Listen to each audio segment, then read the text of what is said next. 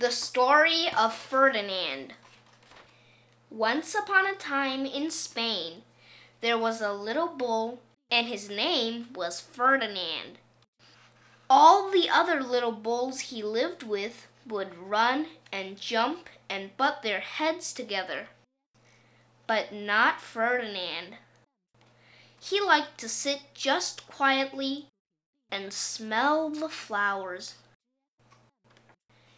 He had a favorite spot out in the pasture under a cork tree. It was his favorite tree, and he would sit in its shade all day and smell the flowers. Sometimes his mother, who was a cow, would worry about him. She was afraid he would be lonesome all by himself.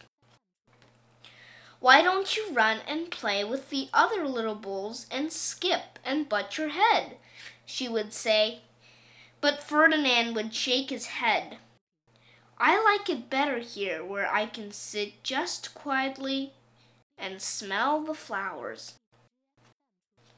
His mother saw that he was not lonesome, and because she was an understanding mother, even though she was a cow, she let him just sit there and be happy. As the years went by, Ferdinand grew and grew until he was very big and strong.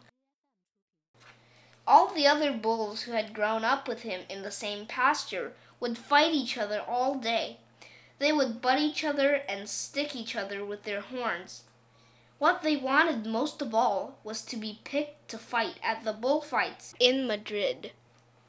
But not Ferdinand. He still liked to sit just quietly under the cork tree and smell the flowers. One day, five men came in very funny hats to pick the biggest, fastest, roughest bull to fight in the bullfights in Madrid. All the other bulls ran around snorting and butting, leaping and jumping so the men would think that they were very, very strong and fierce and pick them. Ferdinand knew that they wouldn't pick him, and he didn't care, so he went out to his favorite cork tree to sit down. He didn't look where he was sitting, and instead of sitting on the nice, cool grass in the shade, he sat on a bumblebee.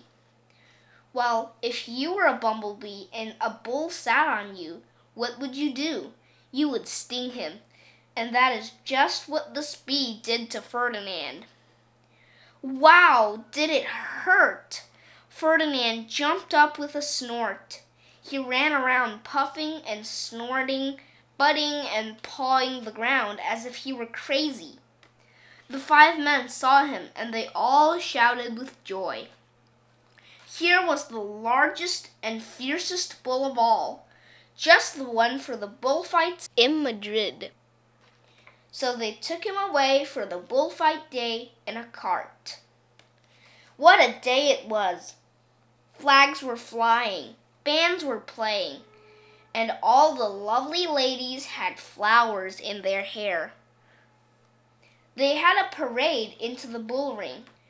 First came the banderilleros with long, sharp pins with ribbons on them to stick in the bull and make him mad.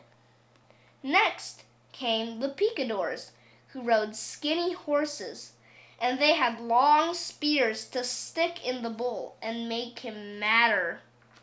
Then came the matador, the proudest of all. He thought he was very handsome and bowed to the ladies. He had a red cape and a sword and was supposed to stick the bull last of all. Then came the bull. And you know who that was, don't you?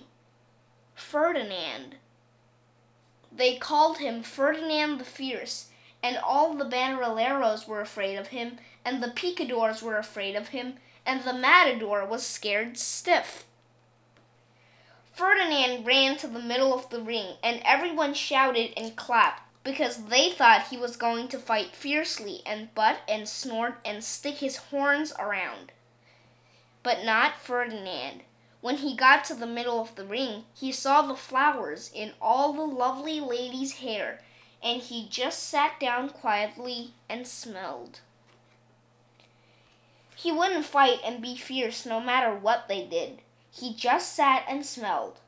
And the banderilleros were mad, and the picadors were madder, and the matador was so mad he cried because he couldn't show off with his cape and sword. So they had to take Ferdinand home.